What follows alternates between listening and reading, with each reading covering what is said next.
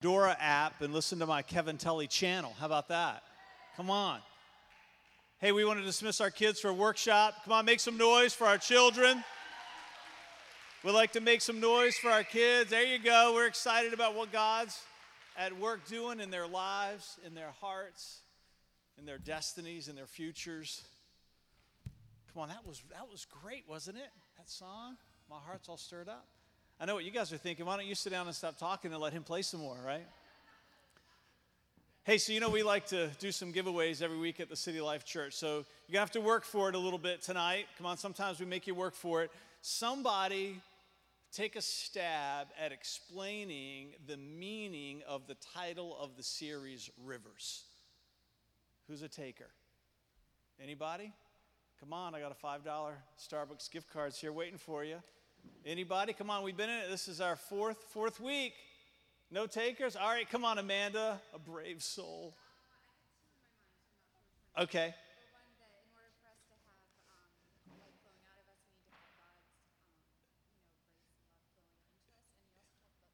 Come on, that's good. That's it. Come on, give it up for Amanda Silva. Yeah, she said this idea that rivers is the impact that we should have in this world is that our lives should be life-giving to those around us. And the only way that that can happen is if we have the life of God inside of us and are intentional about what we call the 12 pathways, and that those pathways are the conduits of that life flowing out of us into the lives of people around us. You couldn't have been more right, Amanda, so good for you. Come on.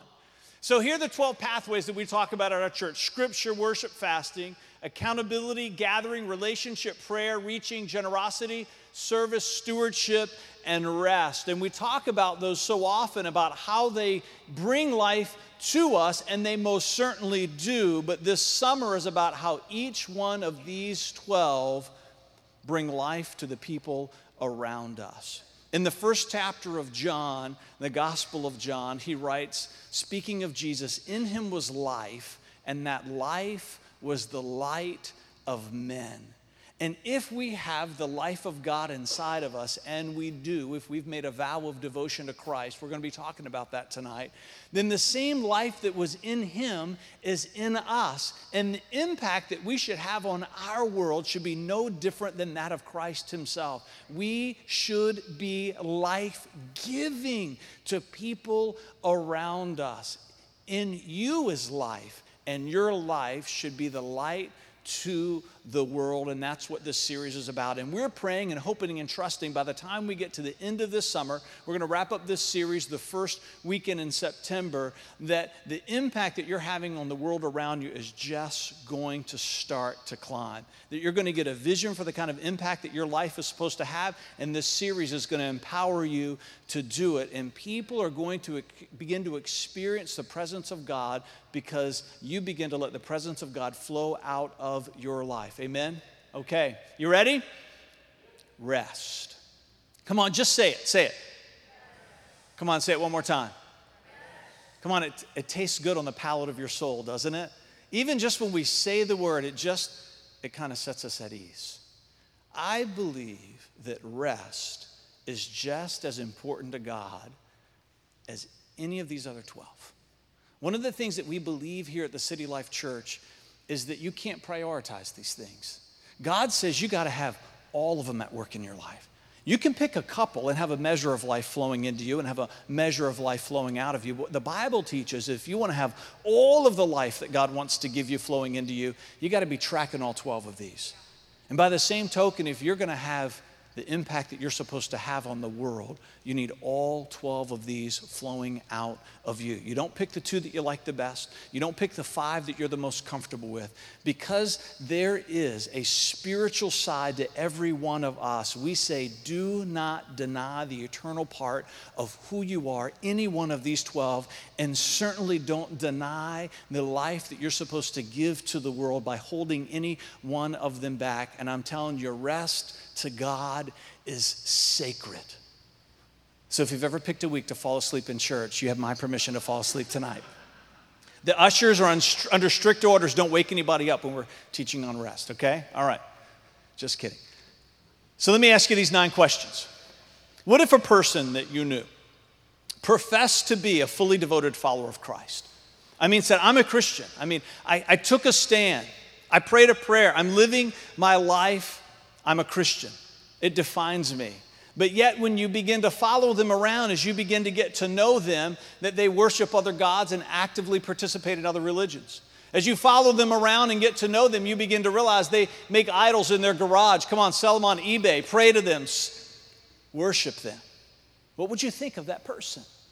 What if they spoke with profanity, especially using God's name and Jesus' name as a curse word? They speak disrespectfully to their parents and speak of them publicly in derogatory ways, openly endorse murder out of vengeance and anger as being appropriate, practice an open marriage relationship with their spouse, believe that dishonesty for personal gain is just a natural part of life. Giving false testimony was okay because most people are guilty of something, and envying your neighbor's possessions is a great way to motivate yourself to get more stuff. What would you think of a person who professed Christianity, but these 9 things characterize them? What would you think? Come on, what's the big H word? Come on, hypocrite, right? Of course they would be a hypocrite. Their confession is not in keeping with their course. They proclaim one thing, but their life declares something else. Where did we get these 9 questions? From where? From the 10 commandments. How many are there? Come on, there's 10. But yet how many of us, come on, be honest with yourself. How many of you, if a person professed Christianity but never sought after rest, would you have the same reaction in your heart towards them as if they violated one of these? We wouldn't, would we? Come on, I bet none of us here in this room would feel in our heart that that person is walking in hypocrisy because they forsake rest. Why is that? Because the culture of the world in which we live and have been living for centuries has desensitized us to one of the great commandments that God has given to the world. And I believe with all of my heart that one of the messages that this church is supposed to have in the world today is to rediscover a sense of sacredness, to rediscover a sense of holiness, to rediscover a sense of there being 10 commandments and no longer 9. And that as a church, we're going to preach rest, we're going to practice rest, we're going to be an example for rest, and we want to say to God, find in us a resolve and a devotion to be a commandment of 10 people and not a commandment of 9. And that we would take rest and put it back where it belongs on this list of questions, and that our heart would prick with conviction every time we forsake it for ourselves and when we see someone else forsaking it for them. When the world was perfect, our perfect God rested, and he invited all of creation to experience a perfect rest with him, of which there are 4: paternal, purpose, physical, and perpetual. We're going to talk about those tonight, giving our lives flow. It's important that we realize that when we turn to the book of Genesis, in the beginning of time, rest was not something that God instituted in the world after Adam and Eve committed the first sin. It was a part of Eden while Eden was still perfect. Rest was something that God instituted as part of his plan for a perfect utopia. Rest is one of the ways that we can reach back, come on, and taste something of paradise lost. We can't go back to Eden. Come on, the Bible tells us there's a new heaven and a new earth that's coming to us, and while we're waiting for the fulfillment of what God has been working towards, the culmination of his master plan in the universe, he says, I'm going to give you a taste of Eden until you get there. It's why I established rest. In the beginning of time, when it says that God rested, he wasn't just talking about a rest from his physical labor, although he was talking about that in part, and we're going to get to that tonight, but he was talking about a rest that comes through a paternal rest, through a life-defining relationship with him. He was talking about a purpose rest because he gave Adam and Eve a responsibility. He gave them the responsibility to have dominion over the earth. There was a rest that came to them as they walked out their purpose, and there was a rest, a perpetual rest. It was the hope, come on, the tree of life that sustained them forever. And when you read in the book of Revelation, we find a new Jerusalem. Come on, that tree is there. There is a rest that we will taste of forever and ever and ever and ever, because we're going to live an eternity with him. Rest is something that's sacred. It's perfect. I want to introduce all four of them to you tonight, and then I want to talk about how each one of them specifically is an outflow of life from us into the world around us. And Hebrews 4 is the great chapter in the Bible where you learn about rest. Hebrews 4 is the great chapter in the Bible that talks to us about all four aspects of rest, because we don't want you to just have part of the rest. We want you to have all the rest. You with me? We want you to have all of it. Derek had his first sleepover the other night. We're moving on his birthday, so we said, you know, what can we do to celebrate your birthday? And he said, I want to have a couple of friends over.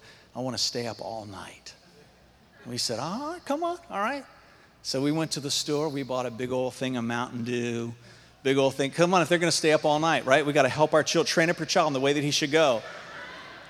They need to discover caffeine. Usually there's limits, right, at our house about soda and sugar and caffeine. That night we took off the limits, took off the gloves. We said, you can eat as much candy and drink as much caffeinated soda as you want. We thought maybe they'll make it to like 1 in the morning, right, 1:30. I was in bed by midnight. I was going to try to hang with him at least for a little while, right? But I'm 44. I'm like, oh, I'm out of here. Good luck, boys. You're on your own. So they watched The Lord of the Rings. I made it through that 3-hour movie. Then they moved on to The Sorcerer's Apprentice. And I thought that's when I went to bed, about halfway through that. I thought they would be soon to follow. Come on. They didn't go to bed till about 6:30 that morning. Stayed up the whole night. And we said, you can have whatever soda you want with no limits. Because as a child, you live most of your life with limits, right? One of my favorite things to do is walk into the candy aisle of a store. You hear me talk about this all the time. I like to stand in there and say, I could buy one of each of everything in here if I wanted to. I have my own money. I do not have to call my mother to get permission. I could have it all if I wanted to. Do you know that there's times in life where God puts limits for your safety, for your protection? He puts boundaries. But you know there's some times where he says, there are no limits. You can have as much as you want. And rest is one of those things that we've let a secular culture rob us of. A rest thief has snuck into our life and put boundaries that don't belong there. Where God says to us, I want you to have all the rest without limit. Relational rest, purpose rest, physical rest, perpetual rest. He wants you to have it all. No boundaries, tasting of every part. And so he inspires the writer of Hebrews. It's one of the few books in the Bible. We don't know who the author was. We just have the title of it. And through the title of it, we know that someone was writing to young Jewish converts in the 1st century and trying to help them to begin to understand the foundational principles of this burgeoning faith called Christianity, which means those who follow after Christ, the disciples of Christ. And so here in the 4th chapter, this writer is trying to help these young believers who probably were identified, a lot of Christian historians believe, they were identified as a group of teachers who were studying to learn to be teachers of this newfound faith. And right here in chapter 4, the Holy Spirit inspires this writer, teach them about rest, because just as it's in play today, come on, it was in play centuries before, and we want to get it back into life. Hebrews chapter 4, 2-3, that top verse right up here, it says, for this good news that God has prepared, this rest has been announced to us just as it was to them, but it did them no good because they didn't share the faith of those who listened to God, for only we who believe can enter his rest. And then you jump down to verse 9, it says, so there is a special rest still waiting for the people of God, because the people of the Jewish faith had one understanding, one concept for rest, and that was a physical rest. That's all that they really embraced and taught. And the writer of Hebrews is saying, oh, there's so much more. In fact, where he starts is with the rest that really gives us access to all that remain, that it's a paternal rest. There is a rest that comes to your soul when you're living your life in pursuit of a life-defining relationship with your Creator, to the point where he becomes a father. So many people live in this world, they have a belief in a God, they have a belief in a higher power, they believe that he created the world and that he's ordering the universe, but they have no sense of believing that there's hope to have a life-defining relationship with him. They have no hope of knowing that they can wake up every day knowing God is their best and closest friend. That's what he promises us. And when we step into that relationship, a relationship that's only made possible through his son, Jesus Christ, I'm telling you, there is a sense of peace, there is a sense of rest that floods your soul that is indescribable. I remember in December of 1990 when I made a vow of devotion for Jesus Christ. Come on, like Scotty came forward and made that big step last Saturday. I remember the very next day that I woke up, I'm telling you, there was a peace that was deep in my heart that I had never tasted in all of my life. There is a rest that comes when we can say, God, I know I don't always get it right, but I know that you smile upon me. You're not just my creator. You are my father. Do you know him? Come on, the second one, this idea of a physical rest. In Hebrews 4, the second part of the fourth verse, it says, the place in the scriptures, the writer of Hebrews is quoting Genesis 2:2, on the seventh day, God rested from all of his work. We're going to get into that a little bit more than the other ones tonight, because I think that's one of the ones that we've forgotten the most. But it asks us the question, do I have a Sabbath day every 7 days? If you're not giving your body one day out of every seven to rejuvenate, you're working against the order of the universe. We all understand physics. We've been doing some tweeting this week, the physics of the soul. We need to understand the physics of in here. And if you're not giving yourself rest, you're denying your body what it's desperate to have.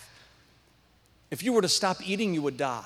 If you were to stop breathing, you would die. If your heart were to stop beating, you would die. And I'm telling you, some of you, you've got a physical life, but your spiritual life is dying because you do not give your body rest.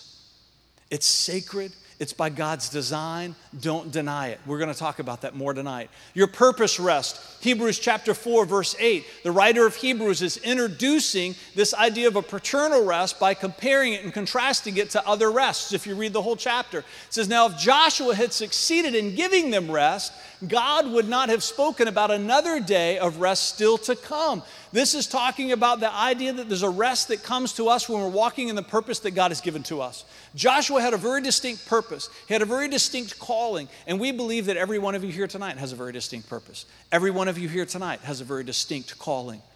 We read in the Bible about these people that are highlighted not so that God can say to us, don't you wish I would have picked you?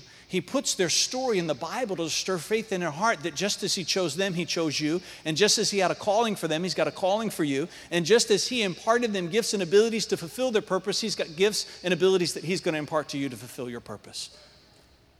There is a purpose rest that we walk in.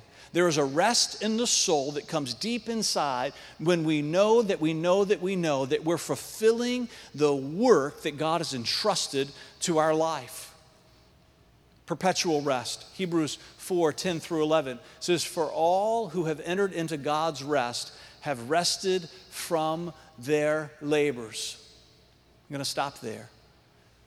The writer of Hebrews is speaking of two things here. Sometimes there's dual meanings in scriptures. He's talking about this idea of physical rest, but he's using the idea of physical rest to remind us of something deeper. He's talking about this idea of stopping from our labor. This idea of in our humanity trying to work our way into God's good graces. He's saying to us, you cannot labor your way into a relationship with God. It comes by grace and grace alone. Jesus died on the cross so that we could know forgiveness from all of our past and have a hope of being reconciled to him. When we were doing our baptisms just a couple of weeks ago, we were praying and believing that God was going to impart something into our heart to share with the people that were in the water, each one something different. And one of the people that was out there, we were talking with them about how we were right there in the York River and how there's the Coleman Bridge, that spans the York River. And we were talking about how that's what Jesus Christ is for us. He spans the gap. We're on this side. We want to be with God on that side. We can't get across the chasm of sin, and Jesus Christ lays his life down as a bridge for us to be reconciled to a life eternally with our Father in heaven. We cannot do it on our own. And the writer of Hebrews here is introducing to these young Jewish believers the concept of grace, that if we want to have the hope of heaven, if we want to have this question resolved in our heart that when we breathe our last, that we're going to spend an eternity with Him, it only comes through Jesus Christ. And when it does come, we enter into what I like to call a perpetual rest.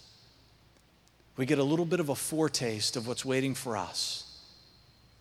There's nothing certain for anybody in this room except for one thing, and that's that one day we're all going to die. Come on, it's not a very inspiring thought, is it? It's the only certain thing for every one of us that one day we will breathe our last. And in that moment, when we breathe our last, we're all going to stand before God, and we're going to have to give an account for our lives. And what we did with His Son, Jesus Christ, in this life is going to dictate to us what forever's going to be.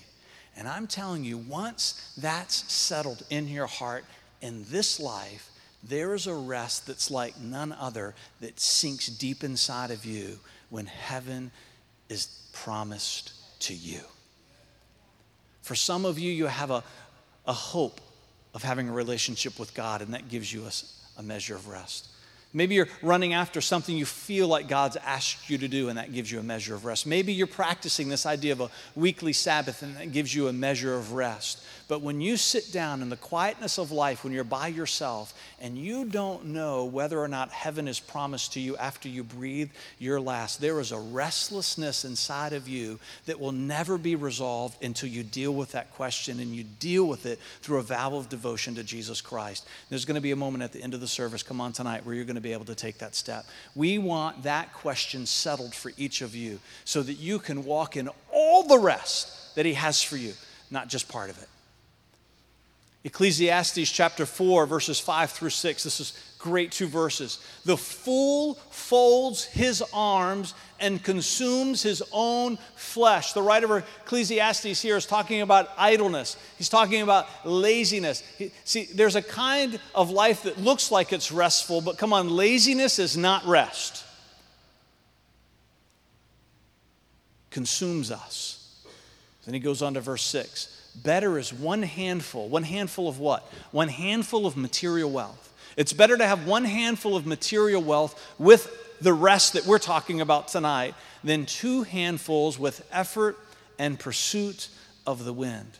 It's better to go through this life and have a little bit less, but have the things that are sacred, than it is to have everything that this life has to offer and have nothing eternal.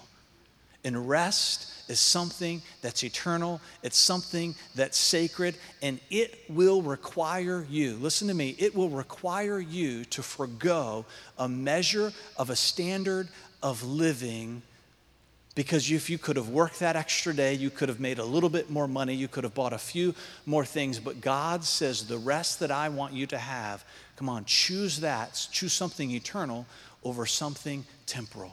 And as you're going to see tonight, if you don't make that choice, not only do you rob yourself of a measure of life that He wants you to have, you rob the world around you of a flow of life that's supposed to come out of you. All right, so let's do the first one. As I'm at rest in my paternal relationship, others decrease. As I'm at rest in my paternal relationship, meaning that when I'm pursuing a life-defining, passion-filled, moment-by-moment governing relationship with my Father in heaven, one of the great gifts that I give to the world is that I let other people decrease in my life. What's that mean? It means when I stop looking to others to meet needs in my life that only God can fulfill, I release them from impossible emotional demands, my life shifting from drought to flow, others decrease. If we're not in this paternal relationship with God, where we know Him as our Father, and we're looking to Him as our primary relationship in our lives, if we're not doing that, I guarantee you, you're placing emotional demands on other people that they cannot meet.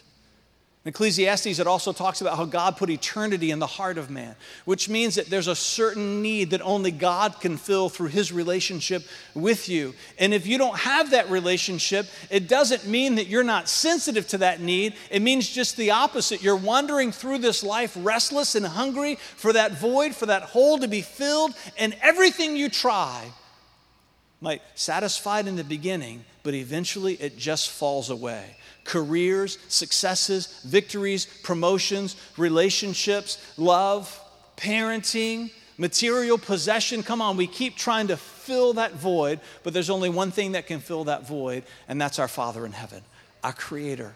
And until we step into that relationship, we are going to continue to make demands of people and pursuits around us that they were not intended to satisfy. For some of you tonight, I'm telling you, your marriage struggles because you're looking to your husband or you're looking to your wife to do something inside of you that only God can do. For some of you, you're estranged from your children because you're looking to your children to meet a relational need in your life that only God can meet. For some of you, you're frustrated in your workplace because you're looking for your vocation to satisfy something inside of you that only God can do. Listen to these verses. It's in John chapter 3. If you've got your Bibles, you can turn there. Verse 22. John chapter 3, verse 22. It says, "After this, Jesus and his disciples went to the Judean countryside where he spent time with them and baptized. And John also was baptizing in Aenon near Salim, because there was plenty of water there. And people were coming and being baptized since John," this is speaking of John the Baptist, "had not yet been thrown into prison. And then a dispute arose between John's disciples and a Jew about purification. And so they came to John and told him, 'Rabbi, the one,'" speaking of Jesus, "that you testified about and who was with you across the Jordan is baptizing, and everyone is flocking to him.' John responded, 'No one can receive a single thing unless it's given to him from heaven. You yourselves can testify that I said, I am not the Messiah, but I've been sent ahead of him. And he who has the bride is the groom. But the groom's friend who stands by and listens for him rejoices greatly at the groom's voice. So this joy of mine is complete. He must increase, but I must decrease.'" It's good, isn't it? What's John the Baptist saying? He's saying what we're saying. Hundreds of years before, he was saying it then as we're saying it now. There is something that only God can do for people that no one else can ever do. And people in your life who are devoted followers of Christ, who maybe you're demanding more of than you should, you know what they're saying to you if they're good friends? Hey, God is the only one who can meet that need in your life. I'm willing to decrease a little bit so that he can increase to the measure that he can to fulfill the emotional needs in your life. And the same text works the other way. We can't be the one in the story that runs up to John the Baptist and saying, I want to continue to look to you to meet these needs in my life. I want to look to a spiritual leader or a pastor or a life group leader or a ministry director or some person on TV that I like to listen to. Come on, those, we're all just people. And we can meet a measure of needs in our lives. We're going to get to that when we talk about relationships the first weekend in August. But there's something that only God can do. And we need to let him do everything that he can. And you know what is the interesting thing? As we let other relationships and others' pursuits decrease so that he can increase, it actually makes all of those things better. The kingdom is counterintuitive. But if we trust him, if we'll follow after it, our life only and always gets better. All right, number two, when I'm at rest in my purposed role, others thrive. When I'm at rest in my purposed role, others thrive. What's that mean? It means this. When I start engaging my talents and abilities in my church, I elevate the ministry of everyone around me, and my life begins to shift from drain to flow. Others thrive. Whatever church you call home, if you've not fully engaged yourself with your abilities, your passion, with the things that God has gifted you with, if you've not put them in play in the church that you call home, you might think, you know what, I'm not really hurting anybody but myself, and that's what gives you a sense of permission to stay in that place. But what we want you to know tonight, that's not true. Not only are you robbing yourself of the life, come on, the pathway of service gives to you, but you're robbing the world around you of the life that's supposed to flow from you. If you're not putting your gifts and talents in play, other people's gifts and talents aren't thriving because you're missing. It's not just that they're missing the gift that you bring, but how God designed the kingdom, he refers to it as a body, They can't fulfill their purpose unless you're fulfilling your purpose. It's called mutual dependency. Come on, one of the verses, we're not going to read it. You can read the chapter, 1 Corinthians 12, but I want to give you Ephesians chapter 2, 19 through 22. It says, "So then you are no longer foreigners and strangers, but fellow citizens with the saints and members of God's household." Listen to what he says, "built on the foundation of the apostles and the prophets, with Christ Jesus himself as the cornerstone. The whole building is being fitted together in him and is growing into a holy sanctuary in the Lord, in whom you are," that's each of us, "are also being built," what? "Together for God's dwelling in the Spirit." How many people here live in a house? Come on, an apartment, a condominium, a townhome, something. If there were no water pipes in your house, no matter how pretty the faucet was that you picked out at Home Depot, its purpose can't be fulfilled unless it's connected to the pipe. It can look great. That handle might just be as smooth as silk. But if the pipes aren't in there, it can't fulfill its function. You can have the fanciest light switches in the whole world.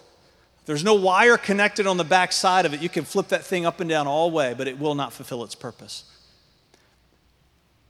He uses the picture of the body in 1 Corinthians 12, but you also find it all throughout Scriptures. He uses this idea of building because people understand bodies, people understand buildings, people understand in those contexts the concept of mutual dependency.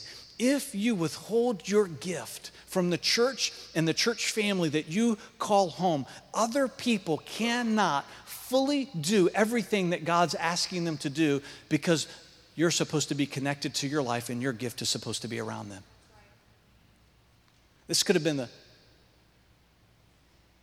horrible tragedy of a song tonight. You with me? If there was no sound person back there making the mix just right for your ears. Would have been a horrible tragedy if the people that are responsible for putting all the chairs down didn't quite get them right, or their projectors were broken. You're tracking with me? If none of the nursery workers showed up and all of those crying babies were in here while Kevin was singing that song. You're tracking with me? It had the potential to be something great, but it was something great, not just because of what they did, but because of what everybody else did around them to make their gift complete. You have a gift that you're supposed to unleash on the family of God, and it makes others thrive when you do. All right, number three. We're going to do this one a little bit longer than the other ones. When I'm at rest in my physical relief, others relax. When I'm at rest, come on, it's contagious and enables other people to step into a place of rest that otherwise would escape them. Only through giving my body the rejuvenation it demands will I be the calm in the storm that Jesus commands, my life shifting from dry to flow, others relax. We're going to dig into that text in just a few minutes. If you do not give your physical body the rest that you need, you will be incapable of stepping into the moments of ministry that God's going to call you to bring peace to other people's lives in the calm of the storm. As we're going to see in the story that we're going to look at in just a minute, not only is Jesus the person that stands up in your boat and says, "Peace be still," you're supposed to be the presence of Christ in other people's lives that stands up in the midst of their storm and say, "Peace be still." And if you don't give yourself the rest that you need, you will be inadequate in that moment, and you will rob other people of the flow of life that's supposed to be coming out of you. John Ortberg's one of my favorite authors. This is a book, great. I just dropped it. Chapter 4, it's right in here. All right, here we go. D-da-day. It says, "Some time ago I was giving a bath to our three children. I had a custom of bathing them together, more to save time than anything else. And I knew that eventually I would have to stop the group bathing, but for the time being it seemed efficient. Johnny was still in the tub and Laura was out and safely in her pajamas, and I was trying to get Mallory dried off, and Mallory was out of the water but was doing what has come to be known in our family as the Dee-Da-Day dance. This consists of her running around and around in circles, singing over and over again, Dee-Da-Day, Dee-Da-Day. It's a relatively simple dance expressing great joy, and when she is too happy to hold it in any longer, when words are inadequate to give voice to her euphoria, she has to dance to release her joy, so she does the dee-da-day dance. And on this particular occasion, I was irritated. "Mallory, hurry up!" I prodded. So she did. She began running in circles faster and faster and chanting dee-da-day more rapidly. "No, Mallory, that's not what I mean. Stop with the dee-da-day stuff and get over here so I can draw you off. Hurry!" And then she asked a profound question.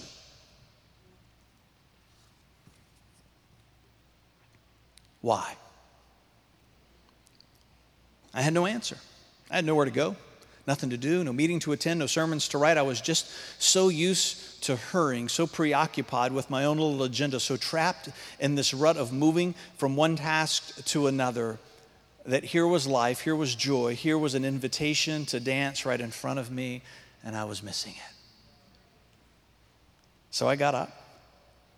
Mallory and I did the dee-da-day dance together. She said I was pretty good, too, for a man my age. If you're not giving yourself rest, the rest that you're supposed to give to others, it will not be given, and their life will lack, especially within our families. Karl Barth, a theological giant, bit different stream than us. He's in the Reformed camp, but a man that garners respect nonetheless. He says, "Let things take their course," in writing about Sabbaths, with particular freedom from distinct from weekday practice to as much or as little as the day brings. It should be a day that's free from compulsion. You should have one day every week that's absolutely free from compulsion. One day every 7 days where you can wake up and say, "I'm going to do what I want as it comes." If you're married, if you've got children, it might take some planning. It might mean that you've got to organize yourself a little bit. But it means that even the plans that you make, this feeling that you have, and I have the other 6 days of being driven to accomplish something, you have to set it aside. It's interesting in Exodus 20, verses 8 through 11. We're not going to read it. I put that up there for you if you're a note taker. You want to write that down. But it's where God's talking to Moses about the idea of a Sabbath, and the Hebrew word is Shabbat. And it means to cease. It means to desist. It means to stop. So if the day that you're saying is a Sabbath day doesn't look any different from any of the other 6 days, it's not a Shabbat. There's a stopping of this, whatever this is for you, so that something different can happen, so that you can wake up on the other side of that day feeling refreshed and rejuvenated and replenished. It doesn't mean that you have to be sedentary. For some of you, you're invigorated through activity. The measure is, how do you feel when you wake up the next day? And it should look different from every other day that you have. That's what makes it a Sabbath. He uses another word when he talks about he made it holy. It's the Hebrew word kadosh. It means it's sacred. And that's an important word in the text because it's supposed to help us to remember that it belongs in the ten. It's sin if we don't. It's important that we understand it. We recognize that all of the other nine, if we forsake them, we've committed an egregious offense against the heart of God. We've committed an egregious offense against the heart of God if we forsake the 10th commandment, rest. And the other word that he uses there for rest itself is the Hebrew word nuach. I love this one. It means comfortable, convenient, and easygoing. You with me? Just hearing those words, it brings rest to you, doesn't it? One day, every week, comfortable, convenient, easygoing, a day free from compulsion. Give your body the rest that you need so that you can give the life to the world that you're supposed to give. Matthew chapter 8, turn there with me. Matthew chapter 8, this is a great story. Matthew chapter 8, verses 23, let's start there. It says, as he got into the boat, come on, boatings of God, his disciples followed him. Suddenly a violent storm arose on the sea so that the boat was being swamped by the waves, but he was sleeping. So the disciples came and woke him up. See, it's a brave thing to wake somebody up from a nap, but when he's the creator of the universe, that takes boldness. You with me? So they wake him up. saying, "Lord, save us, we're going to die." But he said to them, "Why are you fearful, you of little faith?" Then he got up and rebuked the winds and the sea, and there was great calm. And the men were amazed and asked, "What kind of man is this? Even the winds and the sea obey him." I'll tell you what kind of man he was. He was a man who napped. You look at that story, like so many other people look at that story, and think the napping part is maybe just God having a sense of humor. You look at that story and think maybe that's just something a little extra just to kind of create the picture for us because of the situation the disciples were in. But I'm telling you, it's the cornerstone of the story. I'm telling you, it's because Jesus believed in the 10th commandment. He had what he needed to step into the moment of the storm and minister the way that he needed to minister. I'm telling you, this idea of him sleeping in the boat is given to us as an example to follow. 1 out of every 7 days, if you are not giving yourself the rest that you need, it will impact your prayer life. If you're not giving yourself the rest that you need, it impacts your faith level. We said it last week, it's not coincidental. It's causal. Jesus was able to minister and move for lots of reasons, but one of them on the list is because he's a man who believed in the practice of a Sabbath. He's a man who believed in the idea of rest. It's a man because he created these bodies. John 1 says nothing was made that he didn't make. He created these bodies. He understood their limitations. We need to understand the limitation of our physical body and not work against the physics of the universe, the physics of the soul. And give our bodies the opportunity to refresh and restart and rejuvenate. Because if you don't, you will end up being like the disciples in the boat, clamoring in the face of difficult times because you're just worn out. Give yourself rest. Oh, let me go back. Hold on a minute. Mark 2:27. This is important. This is one of the verses that people so often use to legitimize and justify forsaking rest. It's where Jesus says that the Sabbath was made for man. Man wasn't made for the Sabbath. And so people take that to mean that God's given me a choice.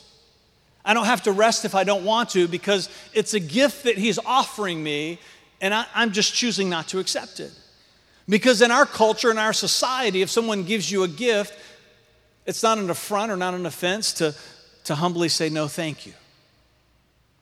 But that's not how the kingdom of God works. We never have the freedom to say no to any gift that our Creator offers to us. In Ephesians chapter 2, verse 8, it talks about salvation being a what? Being a gift. Do you think there's any consequences if you say no thank you to that one? The idea of gifts in Scripture are to let us know that there's things that we cannot earn. There's things that we cannot of our own doing and of our own ability acquire apart from the grace and the mercy of God. Any gift that God offers to us, it's not to teach us that we have the right to refuse it, but to remind us that we're inadequate and incapable of getting it ourselves unless he gave it to us. The idea of a gift in Scripture is to demonstrate to us that there's some things that we will only possess if he hands it over to us. And so he hands over to us a command. He hands over to us a promise. If you give your body a moment of rest, 1 day out of every 7, you're going to be able to be a life force in this world that you'll surprise yourself with. All right, come on, this is our last one. When I'm at rest in a perpetual realm, others follow. When I'm at rest in my perpetual realm, others follow. This idea of having heaven promised to us isn't just about us. Listen to me. It's not just about us. It's about all the other people who need to know that heaven can be promised to them. And oftentimes the way that they begin their journey is by following after our example. A life lived that is both full and forever creates an eternal current in our temporal world that is irresistibly alluring to all around us. My life shifting from death to flow, others follow. I'm going to invite the worship team to come back, so we're going to close the service out with a song tonight. In Luke 10:20. It's where Jesus says that we shouldn't celebrate that by being a part of God's family, that there's supernatural power that's promised to us. What we should celebrate is that our name is written in what's called the Lamb's Book of Life, that our name's been recorded in a book of heaven so that when we do breathe our last, that we know what's waiting for us on the other side. In Revelation 22:17, it says, "The Spirit and the bride say, 'Come.' And let anyone who hears this say, 'Come.' Let anyone who is thirsty, come on, come, and let anyone who desires drink freely from the water of life." Death is certain for us all. Come on, stand with me. It's certain for us all. And if you're here tonight, and you can't say for sure what's waiting for you on the other side of that last breath, you can know for sure tonight. You can know for sure. Jesus teaches us that if we give our heart to Him this side of that last breath, then we need not wonder what waits for us in an eternal realm. There is a rest that some of you have never tasted of. There is a peace that some of you have never felt. There is a certainty deep inside of you that has eluded you all the days of your life because you're just not sure what waits for you on the other side. I haven't tasted of that uncertainty since I was 23 years old, and I'm telling you, to be able to lay your head down on your pillow every night saying that, "Come on, God, if you call me home on this night that I sleep, I need not wonder where I'll be. I'm going to be with you forever." And I'm just saying to you tonight, every service this summer, we're going to close our service the same way, because we know that some of you here, you don't know the answer to that question. We know that some of you here, you're not sure. Come on, you can be sure tonight.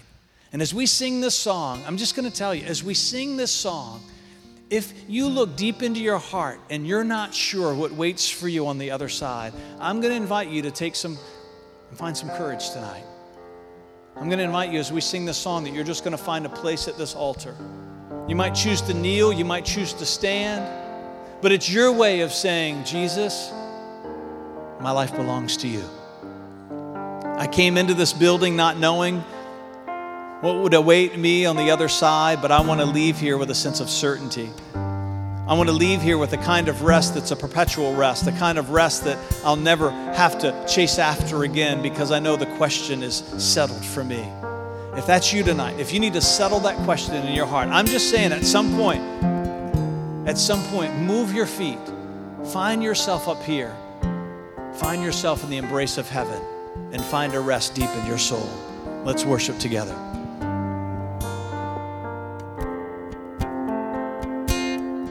You made all things work together for my good. You made all things work together for my good. You made all things work together for my good. You made all things work together for my good. You made all things work together for my good. You made all things work together for my good. You made all things work together for my good. You made all things work together for my good. You stay the same through the ages. Your love never changes. There may be pain in the night, but joy comes in the morning. Ocean's rage. to be afraid, because I know that you love me. Your love never fails.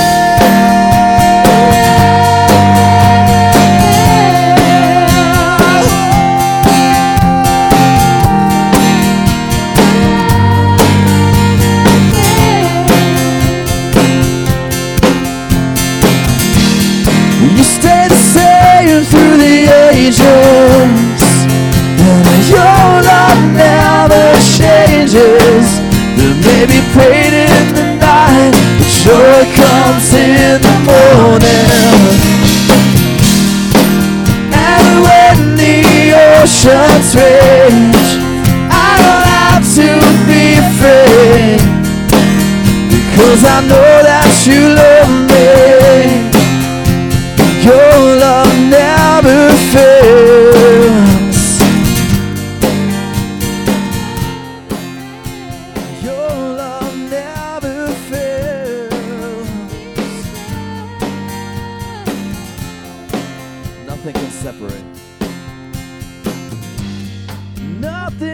Separate, even if I ran away, your love never fails.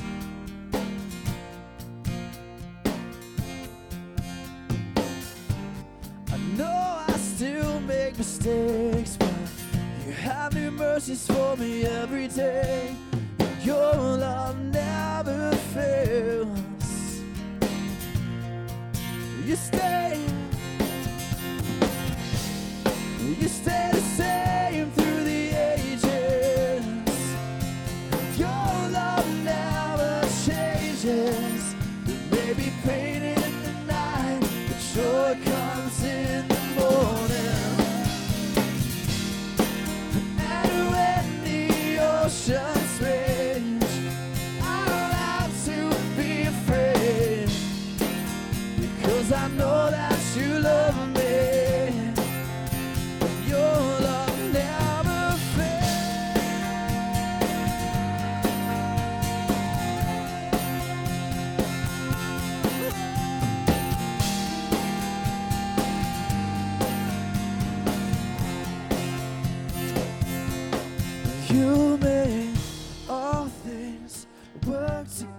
For my good, you made all things work together for my good. You made all things work together for my good. You made all things work together for my good.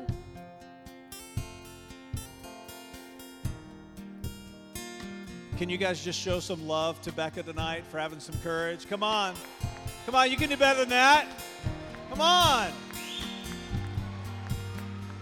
It takes courage to take those steps.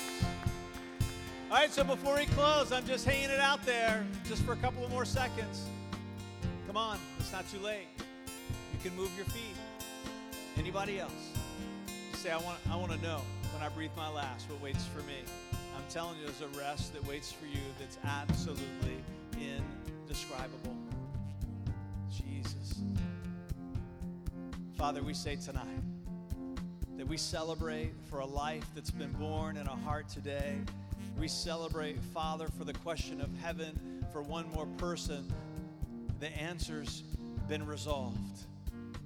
And we say, let it be for Becca tonight, that there's going to be a peace and a rest that comes deep inside of her that maybe has been escaping her whole life. Let it be, oh come on God, something supernatural, something otherworldly, something that's a profoundly from the hand of God that would rest upon her life.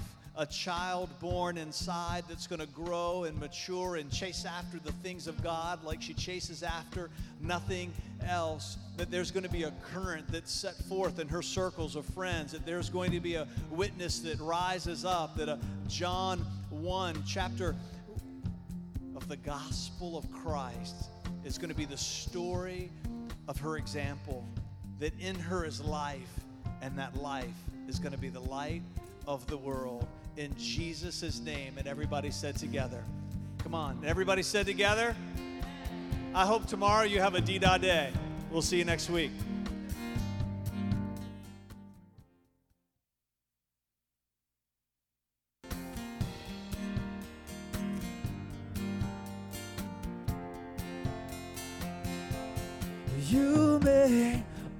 Things work together for my good. You make all things work together for my good. You make all things work together for my good. You make all things work together for my good.